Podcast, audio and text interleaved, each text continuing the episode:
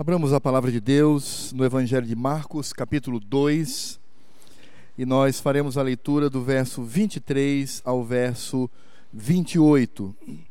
Apenas lembrando que do verso 23 ao capítulo 3, verso 6, nós temos o mesmo tema, mas nós vamos seguir aqui a divisão de Marcos e vamos ler então do verso 23 ao verso 28 hoje, e se o Senhor Deus assim permitir, domingo que vem, o capítulo 3, que trata do mesmo assunto, do 1 ao 6. Então hoje, Marcos, capítulo 2, 23 a 28, diz assim a palavra do Senhor. Ora, aconteceu atravessar Jesus em dia de sábado as searas, e os discípulos, ao passarem, colhiam espigas. Advertiam-nos os fariseus: Vê, por que fazem o que não é lícito aos sábados? Mas ele lhes respondeu: Nunca lestes o que fez Davi, quando se viu em necessidade teve fome, ele e os seus companheiros?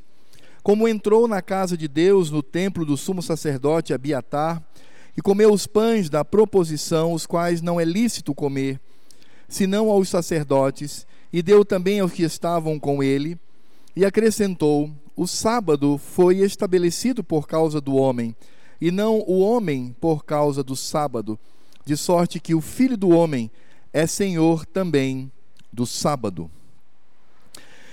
Irmãos, nós estamos diante de um texto que eu considero um dos mais utilizados para a afirmação de que nós não temos mais nenhum compromisso com o dia do Senhor. Muitos comentaristas, quando tratam desse texto, eles o utilizam para mostrar, está vendo, olha, o sábado ele deixou de existir. Jesus, é como se o Senhor Jesus estivesse colocando na UTI esta lei, dizendo que nós não temos mais que observar o dia de descanso do Senhor. Mas é claro, irmãos, que nós precisamos ser honestos com o texto. É como sempre afirmamos, o texto não pode dizer aquilo que queremos, mas nós temos que nos submeter ao que ele diz. E é claro que aqui em Marcos capítulo 2, do verso 23 ao verso 28, nós temos aqui a continuação da perseguição dos religiosos contra o Senhor Jesus.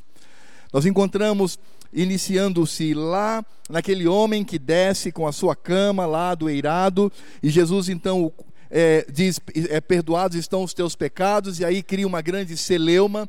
E Marcos então mostra que a partir daí inicia-se uma perseguição contra o Senhor Jesus e a ideia que nós temos é que esses religiosos agora eles estavam sempre com Jesus e estavam de fato, mas para de alguma forma encontrar erros para é, ter a possibilidade de eliminá-lo.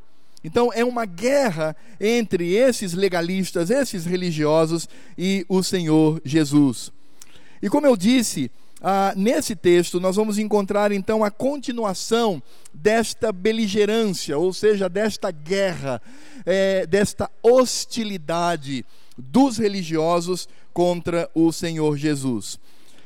E como eu afirmei já no iníciozinho desse sermão, ah, esse texto ele é utilizado por muitos para de alguma forma aliviar a questão do dia do Senhor para de alguma forma dizer que não há mais dia do Senhor e que todos os dias são do Senhor e que nesse sentido você não tem que ter um na semana para observar, para se dedicar de forma bem mais especial a Deus, ao culto, a Cristo.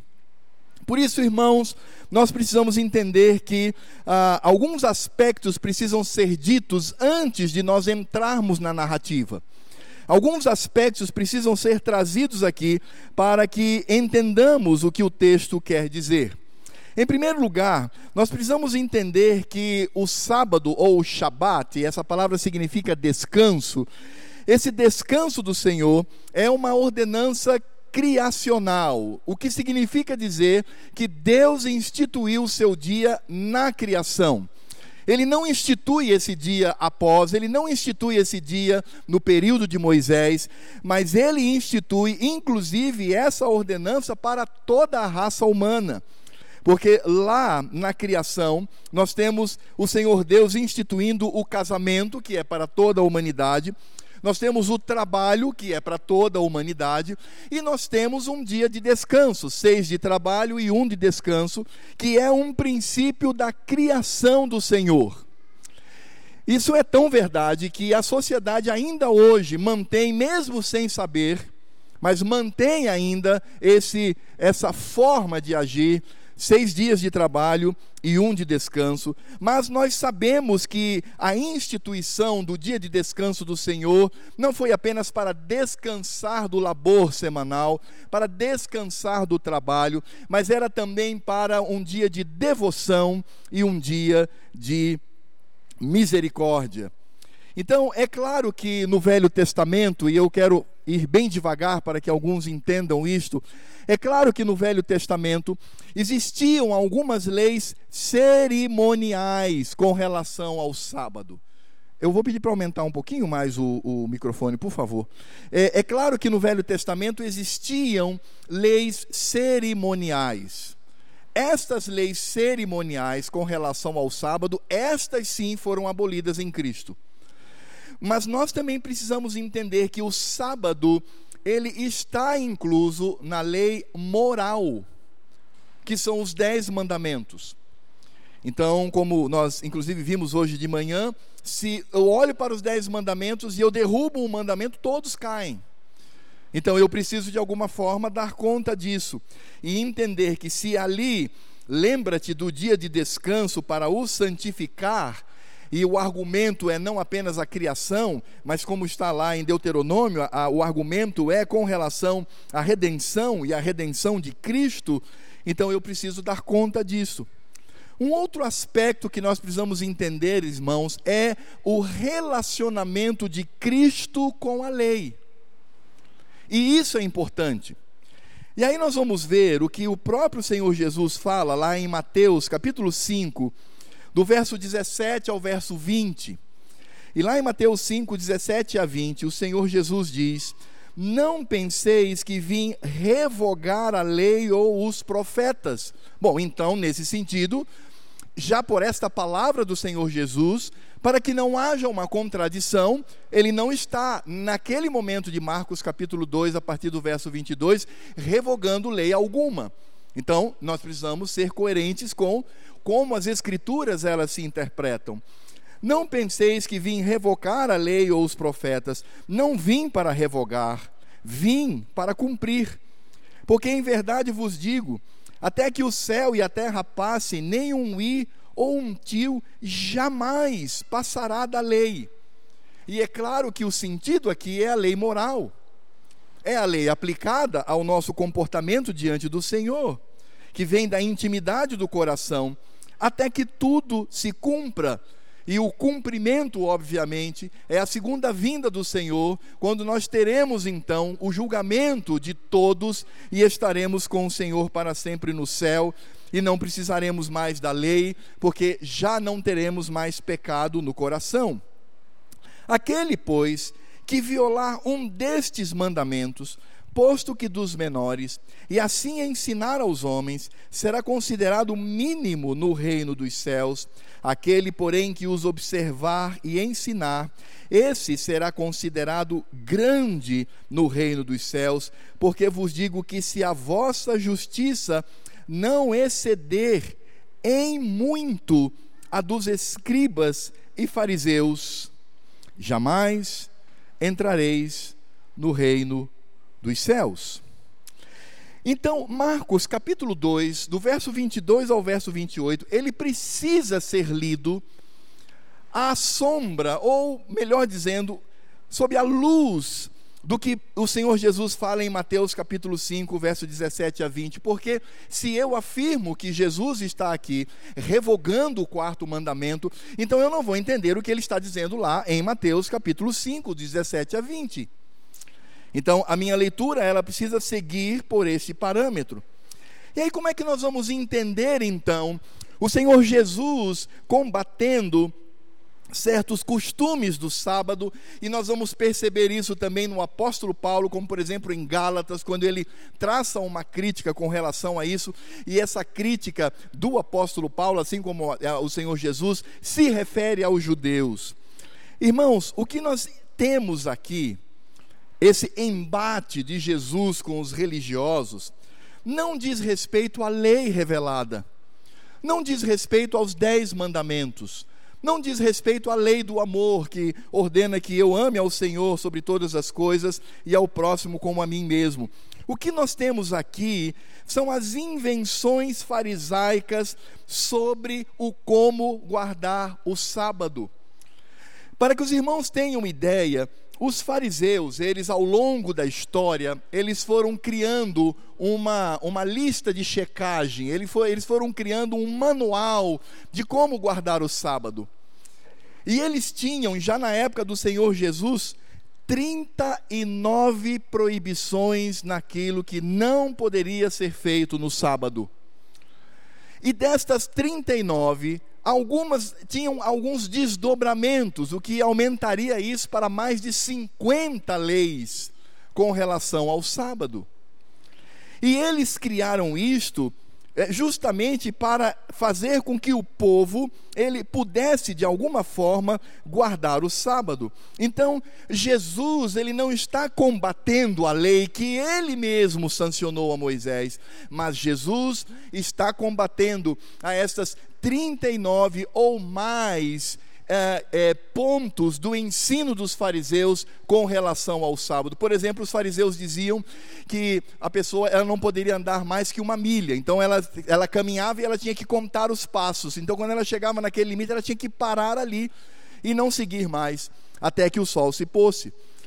Eles diziam, por exemplo, que a pessoa não podia preparar comida para si mesmo. Ele, ela não podia, então, deveria ser um dia em que alguém deveria arranjar alguma forma de comer sem o preparo do alimento.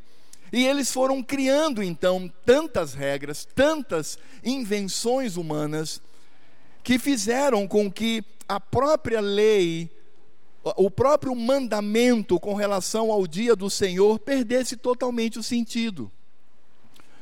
Porque nós sabemos que o quarto mandamento, ele existe assim como todos os demais mandamentos. É para a glória de Cristo, é para a glória do Senhor. E quando nós perdemos isto, nós perdemos o sentido da lei. Aliás, o que os fariseus fizeram foi exatamente isso. No passado, os fariseus eram homens zelosos, homens que queriam ensinar o povo a guardar a lei, como nós já vimos em exposições passadas do Evangelho de Marcos, eles fizeram parte daquilo que ficou conhecido como revolta dos Macabeus. E o que foi a revolta dos Macabeus? É porque queriam impor sobre Israel a obrigação de negar toda a lei de Deus e viver a lei dos pagãos. Então, um grupo se reúne, um grupo que vai guerrear contra estas coisas, e os fariseus nascem exatamente daí. E os fariseus então desenvolvem uma grande preocupação em manter o povo fiel na lei. No início, isso foi bom. Eles eram homens zelosos, homens de oração homens que estavam aos pés do Senhor, mas com o tempo eles começaram a ficar vaidosos, a ficar soberbos, eles achavam que eles eram detentores do conhecimento da lei, e eles começavam a inventar, a inventar, a inventar tantas regrinhas, tanto pode, não pode, que descaracterizaram. Na verdade, irmãos, o que os fariseus fizeram foi ampliar as proibições para além daquilo que a lei de Deus diz. Eles tinham muito medo. Então, para evitar que alguém cometesse um pecado no sábado, eles começaram a inventar regras de proteção. Então, veja, nós vamos aumentar aqui, nós vamos, melhor dizendo, diminuir o limite para que você não caia no erro de cometer um pecado no sábado. Então, eles inventaram um monte de coisas, diziam que isso era diretamente de Deus justamente para evitar que as pessoas cometessem pecados, mas com isso descaracterizaram a lei do Senhor. Talvez para que entendamos um pouco sobre isto, eu poderia dizer que hoje a igreja, ou a igreja chamada evangélica, ela também tem essa prática. É por incrível que pareça. Por exemplo, nós podemos começar com a tríade do crente. Aqui que é a tríade do crente. O crente ele é detectado por três coisas que ele não faz. O crente não dança, o crente não bebe e o crente não fuma. Então isso já está, não é? é já está aí é, é, sacralizado entre nós. Ora, mas o que é essa atitude? É uma atitude eu não estou dizendo que a atitude é farisaica, mas o que eu estou dizendo é que a atitude é parecida com o que os fariseus fizeram. E tem, vejam, vejam só, baseado nessa tríade, então, para evitar a bebedice, para evitar a embriaguez, para evitar os pecados envolvidos na bebida, o que, que se prega hoje? Total abstinência da bebida. Então você não pode tocar em bebida alcoólica. Porque se você tocar, você vai estar pecando. E cria-se então um, um preceito que não vem das Escrituras. Então, para evitar o pecado da bebedeira, o pecado da embriaguez, é, é, você diminui os limites, você começa a criar cercas, muros. Então, você não pode nem tocar de uma bebida. Por exemplo, para evitar as farras é, que as pessoas vivem nessas festas horrorosas, que não é lugar para crente mesmo, não é lugar para um cristão, mas aí total abstinência da dança. Então você não pode dançar de forma nenhuma. Você não pode botar uma musiquinha lá na sua casa, pegar a sua esposa e dançar de forma romântica com ela. Não é pecado, o crente não pode fazer isso de forma alguma, porque se ele fizer isso com a esposa, ele pode despertar o desejo de caminhar em direção à farra. Então nós vamos evitar aqui. E eu vou dizer mais algo mais que talvez possa chocar alguns irmãos, mas eu estou apenas usando a história da igreja. Para evitar, por exemplo, o vício do tabaco, proibiu-se fumar. Perceberam? Percebem isto? Prega-se a total abstinência, você não pode nem olhar para aquilo há um zelo por trás disto. O zelo dessa pessoa por esse caminho, ela simplesmente desbancar para o pecado. Então, a regra geral é nenhum uso para que ninguém dê um passo em direção ao que pode ser o pecado. E, irmãos, essa lista ela aumenta. Basta lembrar que existem comunidades e igrejas que proíbem o uso da barba porque diz que a barba lembra ah, os movimentos revolucionários e comunistas, então o crente não pode usar barba. A mulher não pode usar calça comprida de jeito nenhum. Há uma denominação no Brasil que proibiu as mulheres de andar de bicicleta.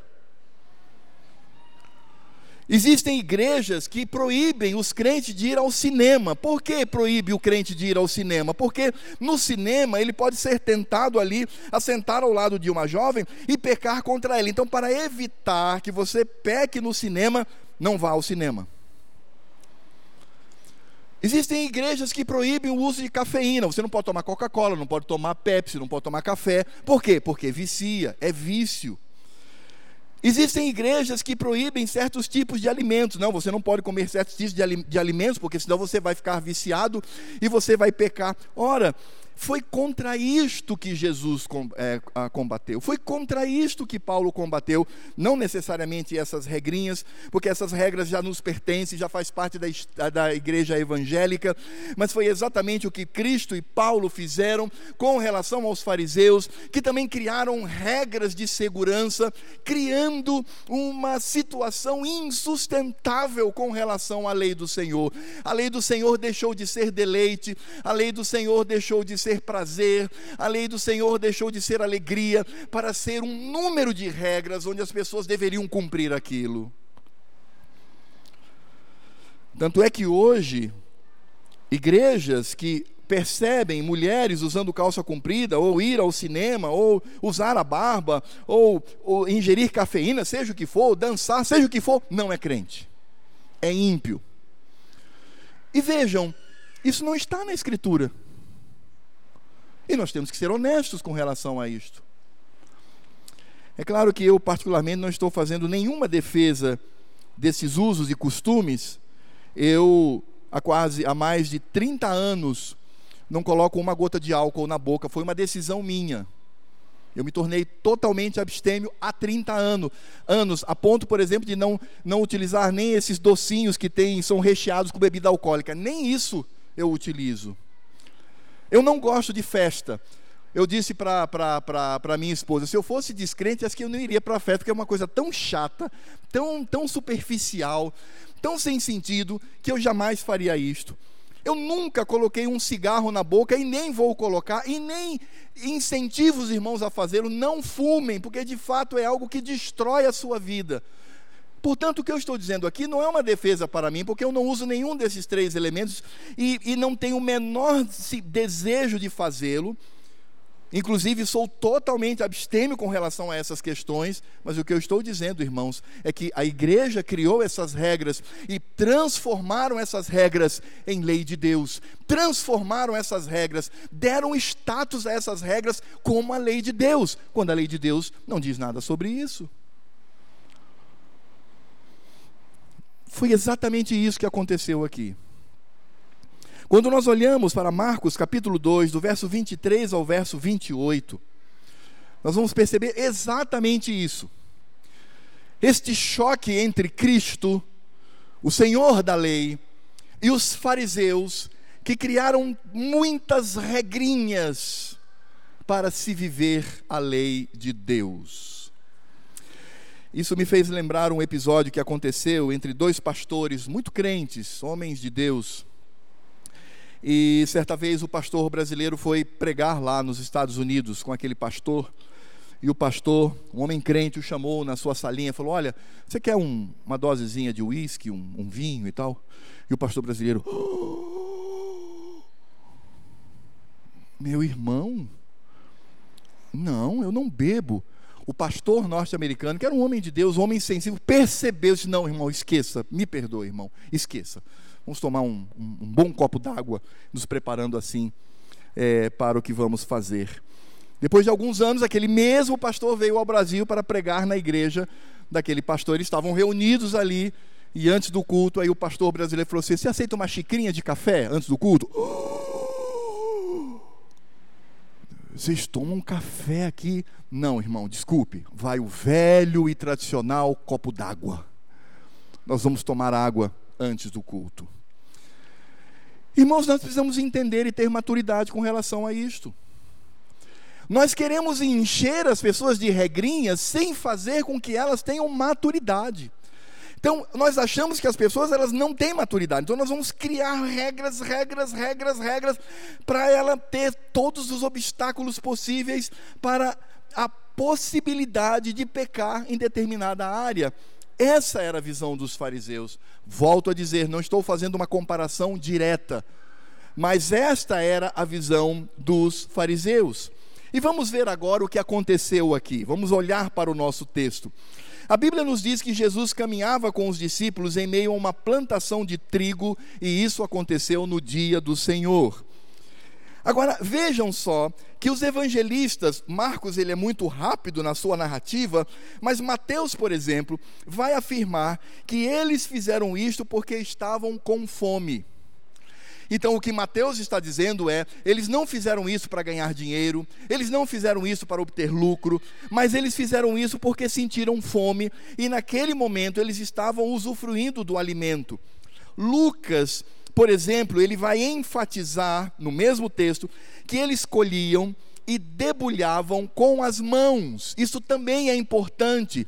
Eles não estavam usando ferramentas de colheita, não estavam usando aquelas foices, aquelas lâminas que cortavam, como por exemplo faziam os donos das fazendas quando iam colher o trigo. Não, eles pegavam aquele talozinho do milho com a mão e ali então ele discretamente debulhava, tirando a palha, ele colocava a semente, soprava a palha e comia. Era isto que eles estavam fazendo. Eles não estavam em trabalho de colheita com ferramentas, eles não estavam sequer roubando, porque Deuteronômio 23, 25 fala claramente que sim, os judeus eles podiam passar pelas plantações e colher com a mão, e isso não era considerado um roubo. E meus irmãos, é interessante perceber que não havia nenhuma proibição deste ato no dia do Senhor, nem na lei moral, porque não existe, nem na lei civil, nem na lei cerimonial, nada. As escrituras no Velho Testamento não dizem nada falando que é proibido você colher com as mãos para comer grãos e ingerir no dia do Senhor. É claro que a lei no Velho, no Velho Testamento, ela proibia aquele trabalho que trazia lucro. Nós podemos perceber isso, por exemplo, em Êxodo 34, 21, quando diz: Seis dias trabalharás, mas ao sétimo dia descansarás, quer na aradura, semear, quer na cega, colher com as ferramentas apropriadas para obtenção de lucro. Então, nesse sentido, vejam só os discípulos de Jesus não estavam quebrando nenhuma regra do Velho Testamento, eles não estavam sequer quebrando uma regra cerimonial ligada ao sábado, nada, absolutamente nada. Os discípulos de Jesus estavam quebrando as regrinhas inventadas pelos fariseus. Então, de acordo com as regras, com as leis carnais, humanas, achando que todo mundo é tolo, então nós vamos criar regras bem rígidas para evitar qualquer possibilidade desse tolo pecar.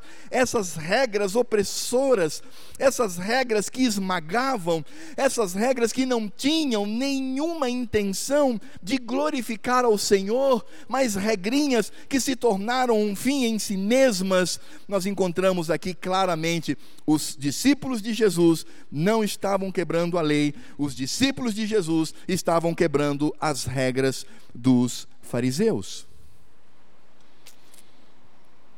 E aí nós vamos ver a resposta do Senhor Jesus. E vejam que o Senhor Jesus, como sempre, ele vai responder por meio das Escrituras e as Escrituras vão ser utilizadas pelo Senhor. E o primeiro argumento que o Senhor Jesus utiliza aqui é com relação ao rei Davi, que está lá em 1 Samuel, capítulo 21, do verso 21 ao verso 9. E diz assim: esse texto de 1 Samuel 21, de 1 a 9. Então veio Davi a Nobe, ao sacerdote Aimeleque. Aimeleque tremendo saiu ao encontro de Davi e disse-lhe: Por que vem só e ninguém contigo? Respondeu Davi ao sacerdote Aimeleque: O rei deu-me uma ordem e me disse: Ninguém saiba por que te envio e de que te incumbo.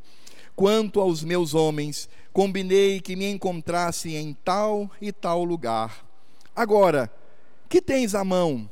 Dá-me cinco pães, ou o que se achar Respondendo o sacerdote a Davi, disse-lhe: Não tenho pão comum à mão, há porém pão sagrado. Se ao menos os teus homens se abstiveram de, das mulheres. Respondeu Davi ao sacerdote e lhe disse: Sim, como sempre, quando saio à campanha, foram-nos vedadas as mulheres, e os corpos dos homens não estão imundos. Se tal se dá em viagem comum, quanto mais serão puros hoje. Deu-lhes, pois, o sacerdote o pão sagrado, porquanto não havia ali outro, senão os pães da proposição, que se tiraram de diante do Senhor, quando trocados, no devido dia, por pão quente. Achava-se ali naquele dia um dos servos de Saul, detido perante o Senhor, cujo nome era Doeg, Edomita, o maioral dos pastores de Saul. Disse Davi a Aimeleque: Não tens aqui a mão lança ou espada alguma, porque não trouxe comigo nem a minha espada, nem as minhas armas, porque a ordem do rei era urgente. Respondeu o sacerdote: A espada de Golias, o filisteu a quem mataste no vale de Elá, está aqui, envolta num pano detrás da estola sacerdotal. Se a queres levar, leva-a, porque não há outra aqui senão essa, disse Davi, não há outra semelhante. Dama. Irmãos, esse é o evento que o Senhor Jesus traz à memória. Davi fugindo de Saul, chega ali naquela região onde estavam os sacerdotes, e eu tenho fome, mas eu só tenho pão da proposição. O que é pão da proposição? Deus havia determinado na lei que os sacerdotes deveriam todos os sábados colocar doze pães fresquinhos em frente ao tabernáculo ou em frente ao altar ou num lugar visível.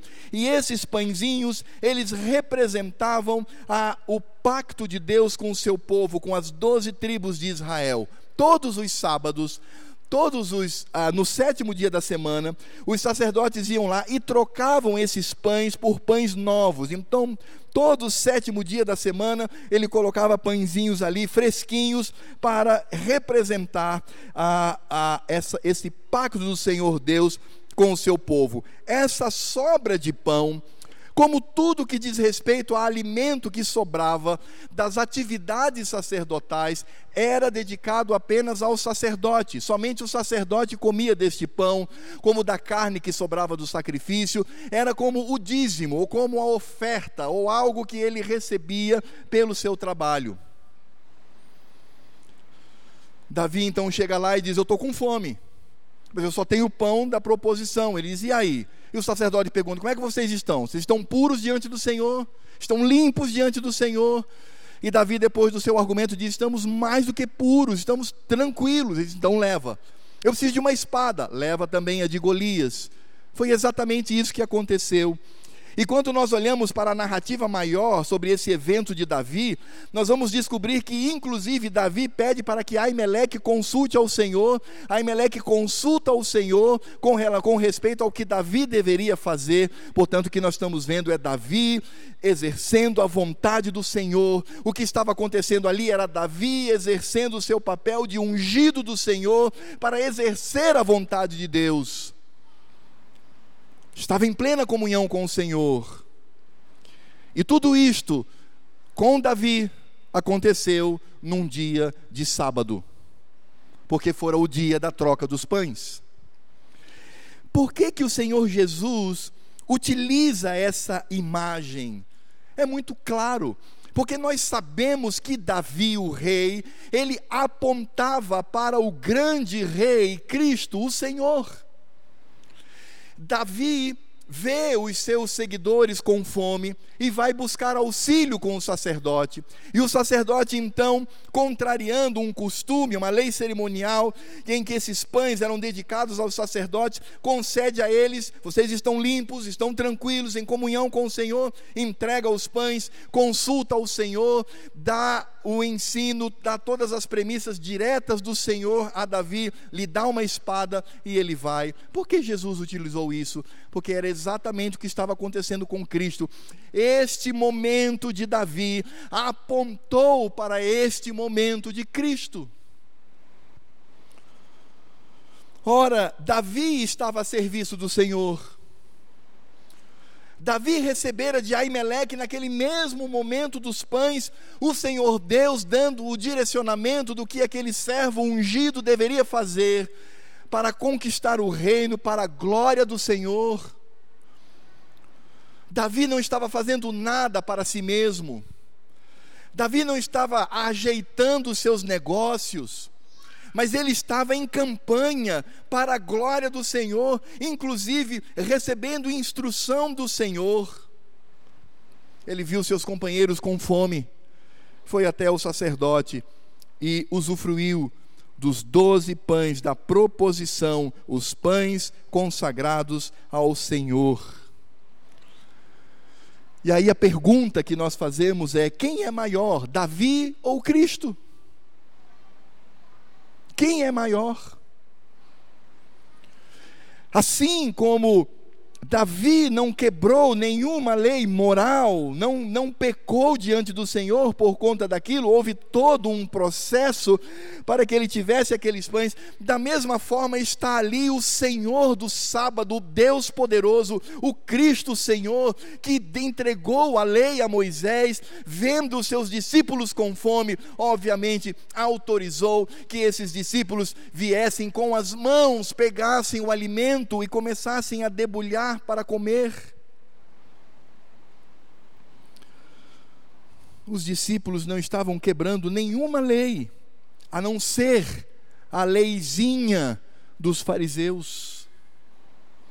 E os fariseus então queriam impor sobre ele esse aspecto. É por isso que o Senhor Jesus, aqui em Marcos, ele também mostra que o argumento com relação ao sábado não diz respeito apenas a Davi, como o ungido do Senhor, como aquele que representava Cristo e que passa por esse episódio com Aimeleque, mas não apenas isto, o Senhor Jesus também traz aqui o argumento da criação de Deus com relação ao mundo.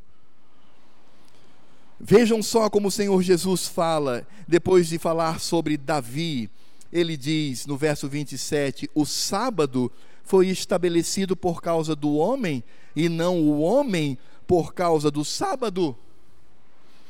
Deus não instituiu o sábado e depois criou o homem para dizer: você agora é escravo desse dia. Não, Deus criou o homem e, após ter criado o homem, deu a ele de presente um dia todo especial na semana. Disse: Meu filho, sete dias, destes sete dias, um é especial para o seu descanso, para que você tenha uma comunhão mais profunda comigo, para que você em família, para que você junto com a igreja possa cultuar ao meu santo nome. Por isso, meus irmãos, o argumento do Senhor Jesus é muito claro. O sábado ou o dia do Senhor foi dado para deleite do homem. É por isso que neste dia todos os crentes devem pensar que as suas atividades devem demonstrar descanso, e descanso aqui não é passar o dia inteiro dormindo, não é isso. Você olha para o relógio, ah, oito e meia, não vou para a escola dominical, estou muito cansadinho, estou tô, tô com caspa, eu estou, sei lá, com coceira no ouvido, não vou não, vou ficar dormindo. Não é isso descanso não, isso é ócio, isso aí é ociosidade, isso é preguiça, isso é pecado. Não é isso, irmãos. Descanso é das obras. Como Deus descansou das suas obras, Ele criou o mundo e descansou. Porque o Senhor Deus estava cansado? Claro que não. Ele cessou de criar. Ele não criava mais nada, assim como Cristo. Cristo também descansou das suas obras na segunda, na, no domingo. Por quê? Ele estava cansado? Não, porque ele ressuscitou e toda a obra da redenção estava completa. A obra da criação, a obra da redenção. É nesse sentido é por isso que no dia do Senhor cabe a nós atitudes de descanso das atividades semanais, atos de misericórdia e atos de devoção. É deleite, é alegria, é manifestação do meu amor. Eu acordo cedo para vir à escola dominical porque eu amo ao meu Deus. Não é uma obrigação. Ah, eu não vou hoje, eu vou quebrar um pouquinho a obrigação, porque eu estou cansado, é, é, é, minha, né? Então eu não vou no culto, porque eu, eu tenho outros afazeres, e, e, você começa a pensar sobre si mesmo, sobre as suas questões, sobre o seu trabalho, sobre o seu lucro, sobre o seu entretenimento. É, você começa a tirar do Senhor Jesus, de Cristo, e traz para si mesmo. Não. O dia do Senhor é um dia especial, é um dia de alegria, é um dia em que eu vou descansar, é um dia que eu vou usar de misericórdia, é um dia que eu vou usar de devoção. E os fariseus inverteram isso completamente. Eles retiraram esse prazer do descanso, de atos de misericórdia nesse dia de forma especial, de uma devoção mais profunda em família e individual, inverteram isto. Eles disseram: não, você só tem que cumprir regrinhas é o famoso pode, não pode. Os fariseus não se deleitavam no Senhor, eles ficavam mais preocupados com o cumprimento dessas regrinhas inventadas por eles mesmos. Era isso que estava acontecendo. E foi contra isto que o Senhor Jesus combateu. O Senhor Jesus não combateu o sábado, o dia do Senhor, o Senhor Jesus combateu o legalismo dos fariseus, como sempre fez. O Senhor Deus nos concedeu um dia para quebrarmos a dura rotina semanal, que é terrena, para vivermos um pouco daquilo que viveremos no céu, na presença do Senhor. Mas os fariseus com as suas regrinhas, eles quebraram isto. O terceiro argumento do Senhor Jesus, além de Davi e da criação, o Senhor Jesus agora fala de si mesmo no verso 28. E irmãos, esta afirmação aqui deve ter deixado os fariseus e os escribas loucos da vida. Aliás, os outros evangelhos dizem que eles começaram logo a conspirar. E você vai perceber isso em Marcos também, no capítulo 3, verso 4, onde o assunto é o mesmo, é o sábado. Eles começaram a conspirar contra Jesus para matá-lo. O Senhor Jesus, no verso 28, diz: De sorte que o filho do homem é senhor também do sábado. Nós já aprendemos aqui no Evangelho de Marcos o simbolismo, o significado da expressão filho do homem, não apenas o Cristo humano, mas aquele prometido em Daniel capítulo 7, verso 13 é por isso que aqui, mais uma vez, nós encontramos o Senhor Jesus apontando para a sua humanidade e para a sua divindade. Quando ele diz de sorte que o Filho do Homem está falando do Cristo homem, aquele que estava encarnado, aquele que, à exceção do pecado, sentia tudo que um ser humano pode sentir nessa terra. Um ser humano completo, com todo o sofrimento, com todos os impedimentos, com tudo que nós sentimos. Um homem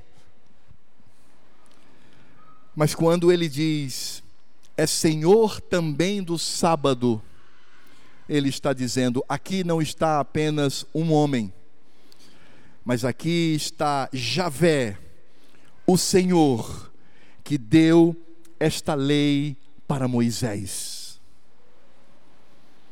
E aí nós temos o mistério da encarnação do Redentor, e nós temos o mistério das duas naturezas do nosso Redentor. Nós temos o Cristo que é homem, tanto quanto eu e você, um ser humano como qualquer um aqui, não tinha pecado, mas tinha todos os problemas que enfrentamos, mas ali também estava presente o Deus Todo-Poderoso. Isso é tão profundo para a nossa mente, que quando hoje nós afirmamos que Jesus em corpo está no céu, então ele, como homem, como o primeiro da ressurreição, ele está lá no céu, ao lado de Deus Pai, restrito às questões do seu próprio corpo.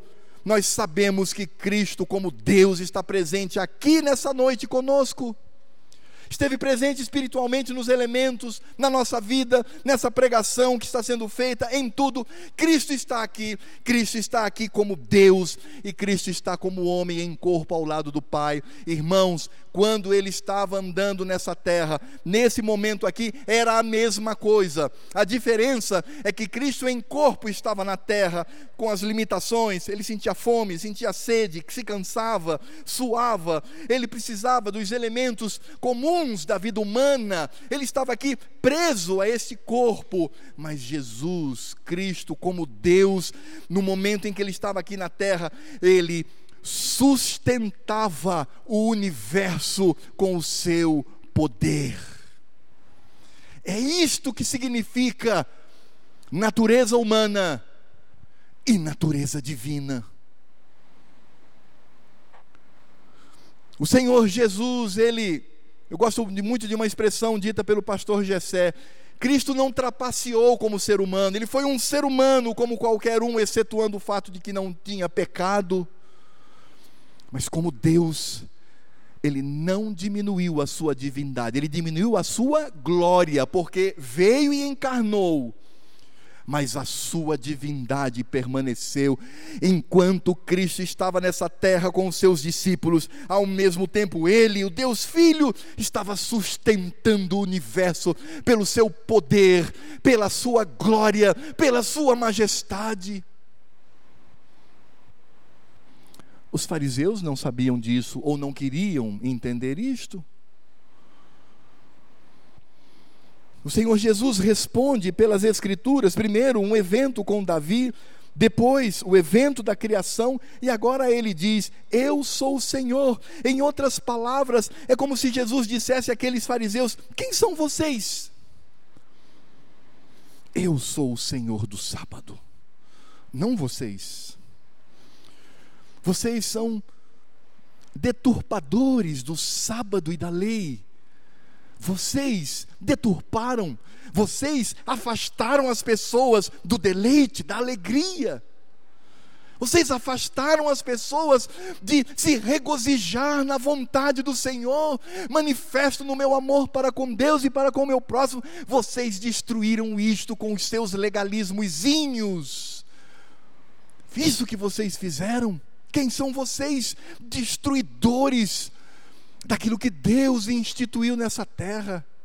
Mas eu, eu sou o Todo-Poderoso, eu sou o Senhor eu também sou o Senhor do sábado, por isso calem a boca. Foi isso que o Senhor Jesus disse.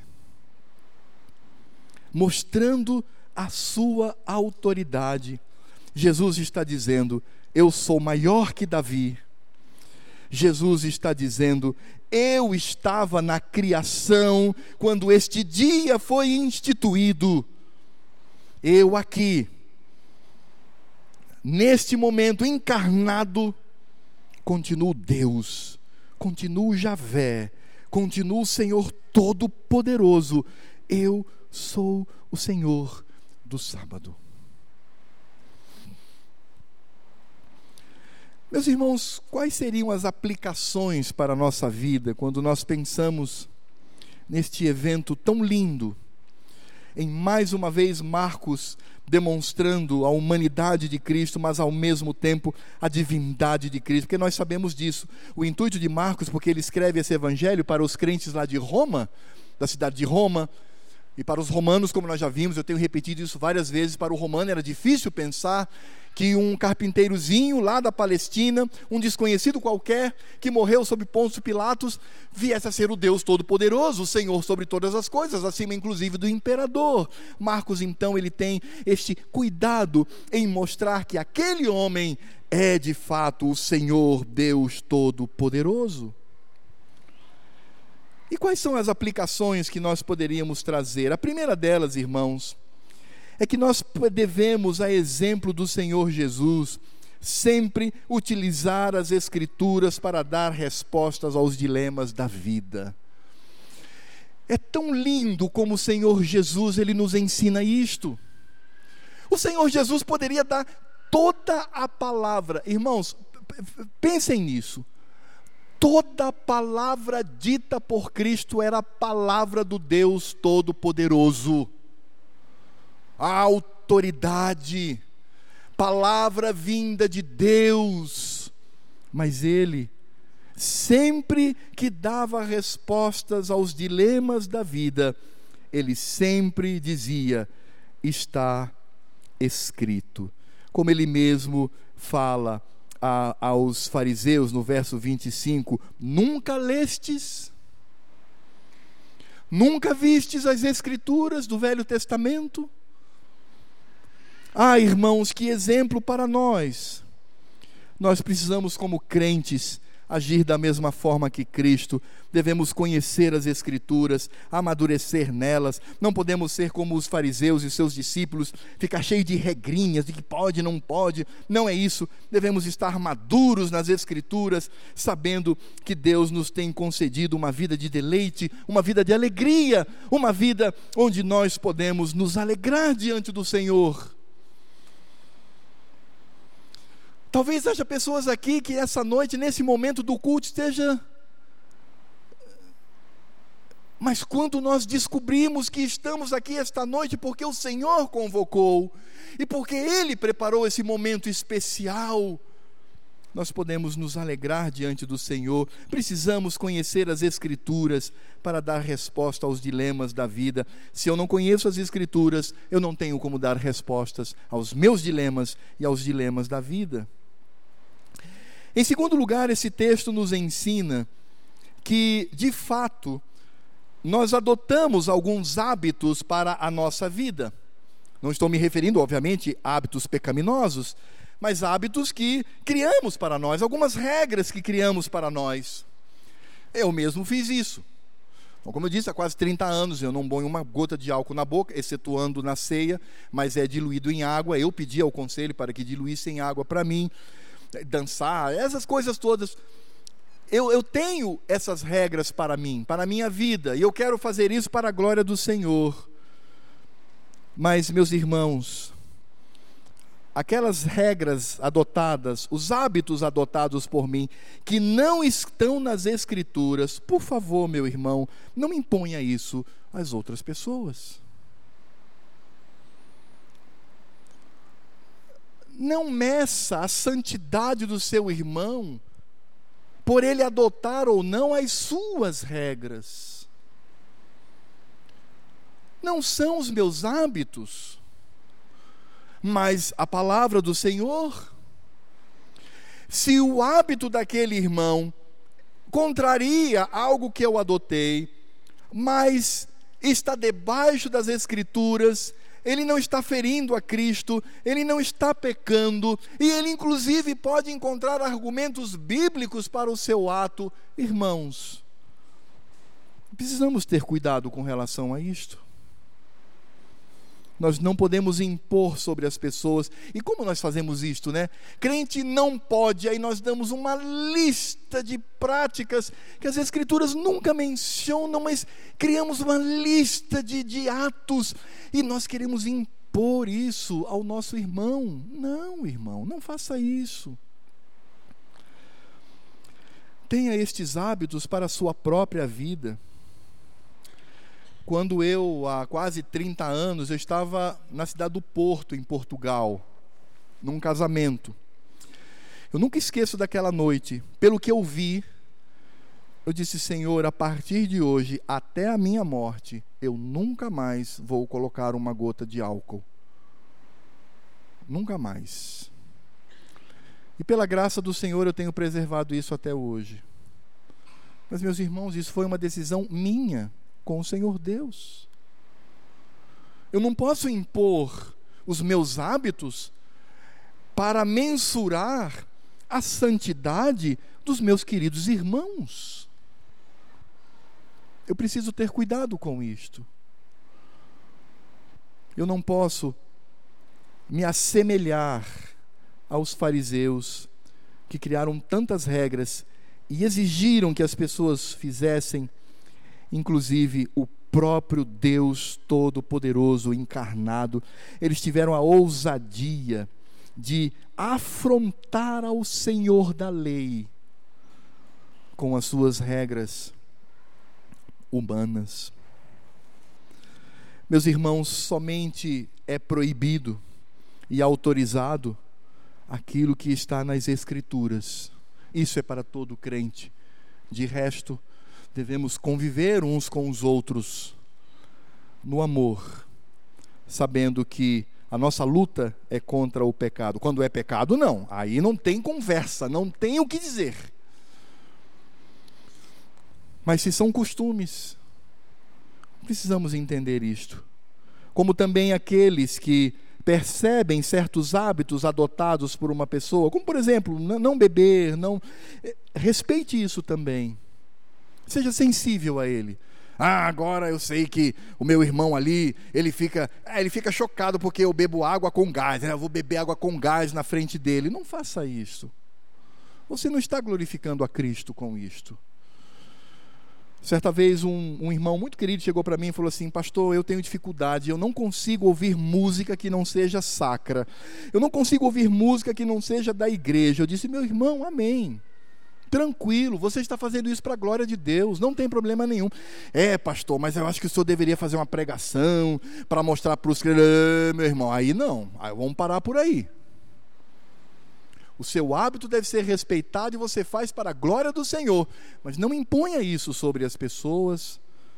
Precisamos ter cuidado com relação a isto, porque senão podemos nos assemelhar aos fariseus tão atacados pelo Senhor. Em terceiro e último lugar, irmãos, eu gostaria de aplicar também falando sobre o dia do Senhor. E aí, é claro, a guarda do dia do Senhor não é uma opção, não é um hábito adotado por mim, mas é a lei do Senhor, é o quarto mandamento. Meus irmãos, nós precisamos entender que Deus descansou Deus deleitou-se em contemplar a sua obra, Deus prometeu descanso aos seus filhos amados. Deus, ele agiu dessa forma e ele espera que nós também tenhamos a mesma atitude. É como eu sempre digo, é o dia do Senhor, não é meu, é dele. Por isso nós somos convocados, irmãos, a neste dia todo especial, que agora é o primeiro da semana, por conta da ressurreição do Senhor, conforme nos diz lá Hebreus capítulo 4, dizendo que o Senhor, Deus e Pai, descansou das obras da criação, assim como o Filho descansou da obra da redenção. Por isso, agora que nós estamos debaixo da manifestação de Cristo, nós somos convocados para contemplar, para perceber a obra redentora de Cristo, para nos deleitar nela e lembrar do descanso eterno. Irmãos, o dia do Senhor, diz Hebreus, o autor de Hebreus, aponta para o dia eterno, o sábado eterno, porque sábado a palavra significa descanso, Shabat, o descanso do Senhor eterno. Por isso, meus irmãos, devemos nos deleitar, nos alegrar é dia de alegria. Como diziam os puritanos, é o dia da feira da alma. Por que feira? Porque na época deles a feira era um momento ali em que as pessoas iam, se alegravam, faziam suas compras. Então ali acontecia no sentido é, material, no sentido das aquisições materiais. E eles diziam: o dia do Senhor é como uma feira da alma, é como um momento de alegria. O crente no sábado, quando ele vai dormir, ele diz assim: Ah, meu Senhor, amanhã é o teu dia. Amanhã de manhã estarei com os meus irmãos na igreja, na escola dominical, aprendendo da tua palavra, levando os meus filhos e fazendo com que eles aprendam que o dia do Senhor não é para ócio, não é para preguiça, não é para se divertir, não é para trabalhar, mas é para se dedicar totalmente ao Senhor. E nós também vamos cultuar ao Senhor para a glória dEle, com alegria.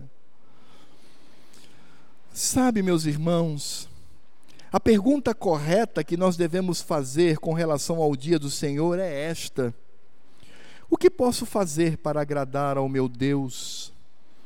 O que posso fazer para glorificar a Cristo neste dia tão especial? É claro que eu devo glorificar a Cristo nos demais dias, é claro que eu devo é, é, agradar ao Senhor nos dias da semana, mas no dia do Senhor, no dia da ressurreição, no dia do meu Cristo, no dia do meu amado, eu devo perguntar: o que posso fazer para agradar a Deus? Então, ir pescar é agradar a Deus no dia do Senhor, ir caçar é agradar a Deus no dia do Senhor, ir fazer compras no shopping é agradar a Deus. Faça essa pergunta. Deixar de ir à igreja para ficar dormindo? Faça essa pergunta. Sabe, meus irmãos, às vezes nós, por uma atitude, às vezes carnal, fazemos a pergunta errada quando deveríamos perguntar o que posso fazer para agradar ao meu Senhor. Sabe qual é a pergunta que nós fazemos com relação ao dia do Senhor? O que, que eu posso fazer para o meu próprio prazer, sem ferir nada? Qual é o meu limite para mim mesmo? O que, que eu posso fazer para mim mesmo, para o meu deleite, para o meu ganho, para o meu descanso, meu, eh, meu especial. Que que eu, até onde eu posso ir? Qual é o limite? Diga aí, pastor. Diga aí, conselho. O que, que eu posso fazer? Qual é o limite? Me dê um limite aí para que eu possa esticar até onde eu posso para satisfazer a mim mesmo. Oh, irmãos, muitas vezes nós estamos preocupados com esse tipo de pergunta. Sabe, é aquela coisa, o que, que eu, afinal de contas, o que, que eu posso, o que, que eu não posso no domingo? A pergunta é, por que você está fazendo essa pergunta, irmão? Você está preocupado com a glória de Deus? Ou você está preocupado com os limites daquilo que você pode fazer para si mesmo no dia do Senhor? E aí caímos no erro dos fariseus. Meus irmãos, devemos lembrar dos nossos símbolos de fé. A confissão de fé, no capítulo 21, verso 8, diz: Este sábado ou este descanso é santificado ao Senhor, quando os homens, tendo devidamente preparado os seus corações, e de antemão ordenado os seus negócios ordinários, porque é aquela coisa, né? Ah, eu tenho que ir ao supermercado, tenho que fazer isso, fazer aquilo, tenho que pagar isso, tenho que pagar aquilo. Não, de antemão ordena os seus negócios, não só guardam durante todo o dia um santo descanso das suas próprias obras, palavras e pensamentos a respeito dos seus empregos seculares e das suas recreações, mas também ocupam todo o tempo em exercícios públicos e particulares de culto e nos deveres de necessidade e de misericórdia o nosso catecismo maior, na pergunta 117, falando sobre o quarto mandamento, ele diz: o sábado ou o dia do Senhor, que é o domingo, primeiro dia da semana, deve ser santificado por meio de um santo descanso por todo aquele dia, não somente de tudo quanto é pecaminoso, mas até de todas as ocupações e recreios seculares que são lícitos em outros dias, e em fazê-lo o nosso deleite, a nossa alegria passando todo o tempo, exceto aquela parte em que se deve empregar em obras de necessidade e misericórdia, nos exercícios públicos e particulares do culto de Deus. Para este fim, havemos de preparar os nossos corações e, com toda previsão, diligência e moderação, dispor e convenientemente arranjar os nossos negócios seculares para que sejamos mais livres e mais prontos para os deveres desse dia e o nosso breve catecismo, na pergunta 60, ele responde: deve-se santificar o domingo como um santo repouso por todo aquele dia, mesmo das ocupações e recreações temporais que são permitidas nos outros dias, empregando todo o tempo em exercícios públicos e particulares de adoração a Deus, exceto o tempo preciso para as obras de pura necessidade e misericórdia. Viram que os símbolos de fé não trouxeram nenhuma regrinha aqui, faça isso ou não faça aquilo. Mas ele se baseia na alegria, no deleite que eu tenho no dia do Senhor. Ah, meus irmãos, como nós somos tendentes a sermos farisaicos nessa área.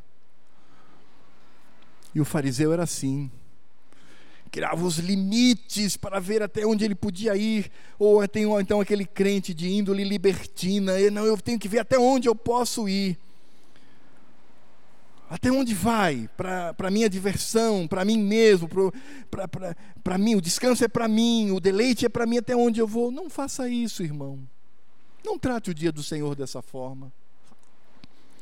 Mas trate como um dia de alegria, um dia que a família pode se reunir com a igreja para prestar culto ao Senhor. Sabe, irmãos, nós precisamos reaver o que está em Isaías, capítulo 58, nos versos 13 e 14. Abra sua Bíblia para encerrarmos com esse texto.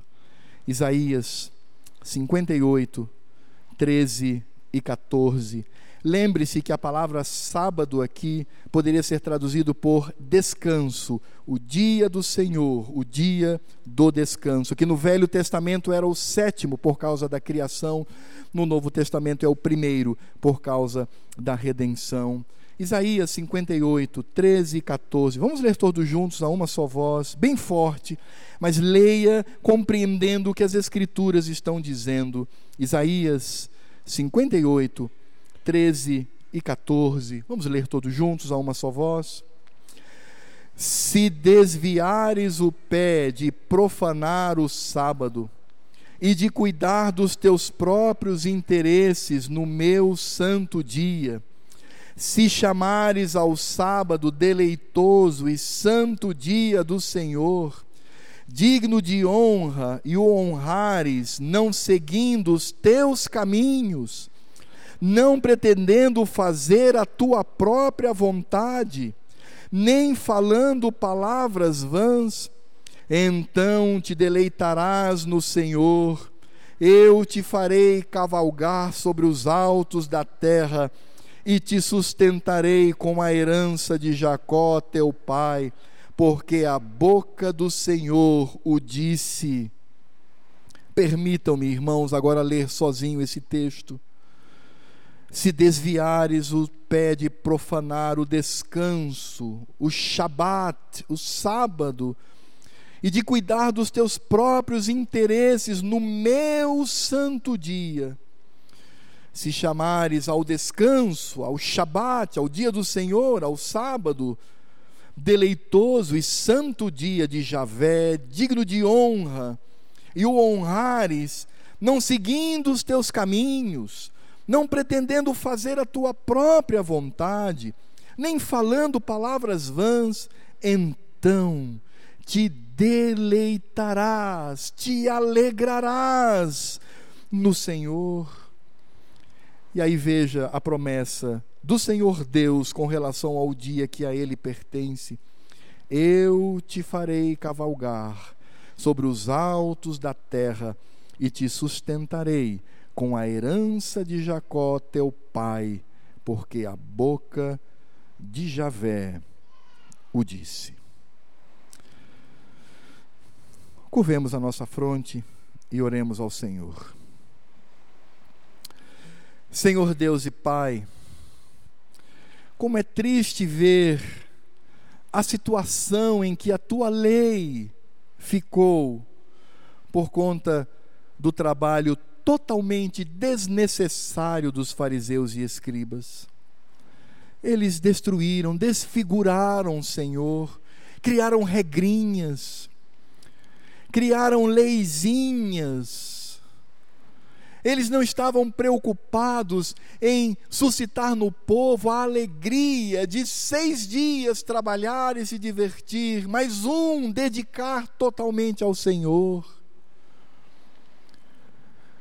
E o povo não tinha alegria nisto, mas apenas medo, pavor e desejo de cumprir as regras, meu Pai.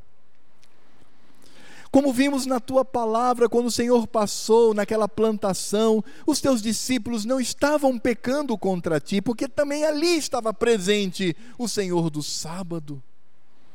Eles não estavam quebrando nenhuma lei, nada. Eles estavam comendo. Como alguém que prepara a sua refeição no dia do Senhor. Preparar a refeição é trabalho? É, mas é pecado? Não. Claro que não. Ó oh, Senhor, dá-nos maturidade com relação a este tema. Dá-nos, ó Deus, a visão do Senhor Jesus. Havia uma necessidade ali instaurada, fome, havia comida, e eles comeram. Assim como Davi, que apontou para Cristo, que estava com fome, e tomou aqueles pãezinhos já retirados da proposição, destinados ao alimento dos sacerdotes, ele tomou aqueles pães para si e alimentou o seu grupo que estava todo em comunhão contigo, cumprindo a tua vontade. Ó oh, Senhor, por favor, ajuda-nos nisto. Ajuda-nos a sermos maduros a termos a tua palavra para responder aos anseios da nossa vida. Ajuda-nos, ó Deus, a termos maturidade para não impor sobre as pessoas algumas regras particulares que colocamos para a nossa caminhada e que não são, ó Deus, encontradas nas Escrituras. E, ó Senhor, livra-nos de profanar o teu dia, seja por preguiça, seja por diversão, seja para trabalho lucrativo. Ó oh, Senhor, livra-nos disto, mas que não seja para nós um peso de regra, mas que seja para nós a atitude de amor por aquele que nos criou e nos salvou, nos redimiu Ó oh, Senhor, quando nós lidamos com este tema, nós precisamos avaliar o nosso coração e ver até que ponto eu amo a Cristo. A questão, Senhor, não é fazer ou não fazer, a questão é até que ponto eu amo a Cristo. Deu abrir mão do meu sono, abrir mão do meu divertimento, abrir mão dos meus afazeres pessoais, de ligados a mim mesmo, para estar na presença toda especial do meu Cristo amado. Ó Senhor, que desde as crianças até os mais idosos nessa noite saibam disto. Que olhem para o dia do Senhor não da forma como aqueles fariseus e escribas olhavam, mas que eles olhem para o dia do Senhor da maneira como Cristo olhou. O dia do Senhor é um presente de Deus para nós, sabendo que Cristo é o Senhor deste dia. E que a graça do Senhor Jesus, o amor de Deus Pai, a comunhão, a consolação e todos os ministérios do Espírito Santo estejam sobre este pequenino povo reunido aqui e sobre todo o pequenino povo de Deus reunido por essa terra que hoje, no dia do Senhor, prestou culto, até que ele venha nos buscar. Maranata, vem Jesus, leva-nos para si, para que tenhamos esta eternidade, este dia do Senhor, este Shabat bendito na tua presença, quando por toda a eternidade nos alegraremos unicamente no Senhor, agora e para todos sempre. Amém.